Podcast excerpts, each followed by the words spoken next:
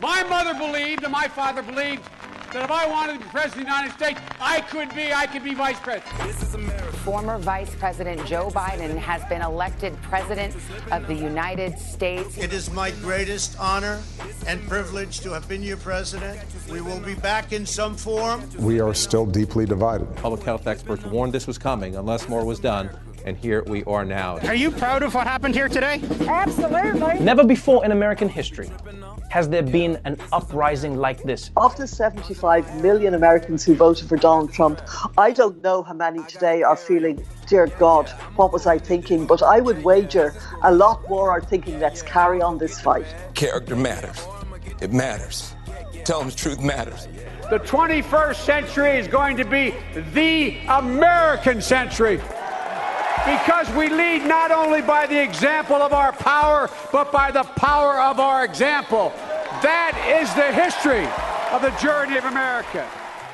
Hello and welcome to another episode of An Irishman in America with me, Jarlath Regan, and our US correspondent, Marion McKeone. Well, Marion, it's it's been a horrific week in America as people watch this trial of the police officer responsible for the death of George Floyd, who I mean, I can't even put into words. I couldn't even write an introduction for how horrific what I watched really was. I mean, we're we're getting to see um, the body cam footage and the people that were there on that day, uh, all of whom see themselves as culpable in this man's death.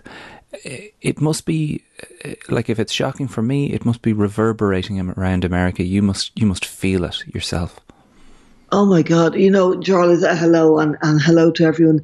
Yeah, this has been, I, I, you know, I remember last year so clearly when we saw this video for the first time and then like covering the protests that followed for weeks and weeks afterwards when, you know, the outrage and the grief and the frustration over this. And, you know, of course, it came so quickly after Breonna Taylor and Ahmaud Arbery and just a slew of really brutal killings of black people.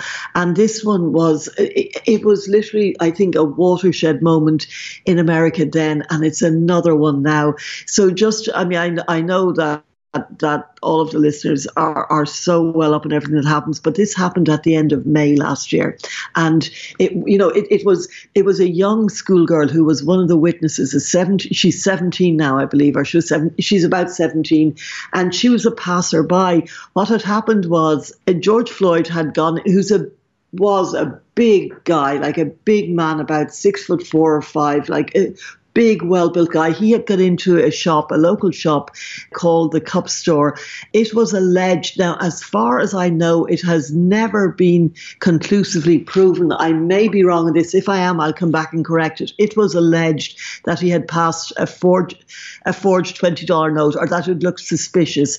And uh, the, the, um, store assistant, a young guy who was also a witness, Christopher Martin, who has also spoken, 19 year old kid working in the shop, thought it looked suspicious, told the manager, the manager told somebody to call the police. And what happened, of course, was Derek Chauvin and three other police officers arrived on the scene. They uh, handcuffed uh, George Floyd, who told them that he was claustrophobic, that he didn't want to get in the back of a car. He, uh, he wasn't violent, but he didn't want to get into the police car. There, there was a struggle. He was put on the ground, and at some point, very soon thereafter, Derek Chauvin, a white police officer, knelt on George Floyd's neck. He put his knee into the back of his neck while he was face down on the ground for nine minutes. George Floyd, more than 20 times, told him he couldn't breathe. He pleaded for his life. He said, They're going to kill me. He called out for his mother. He said to tell his children he loved them. And this was all captured, as I said, on video by a young schoolgirl who should never have had to witness something like that, but who had the courage to stand there and film it because she probably knew, being a young black schoolgirl, even at her young age, that without video evidence there would be no justice mm. for this man. Well, so, Marion, can now, I get in there for, sorry, for a ahead. second and and just say that thank you for first of all for just you know just going over the basics, right, and just reminding us all like we're all aware of what took place, but you know when you when it's laid out bit by bit, just like that, and you come.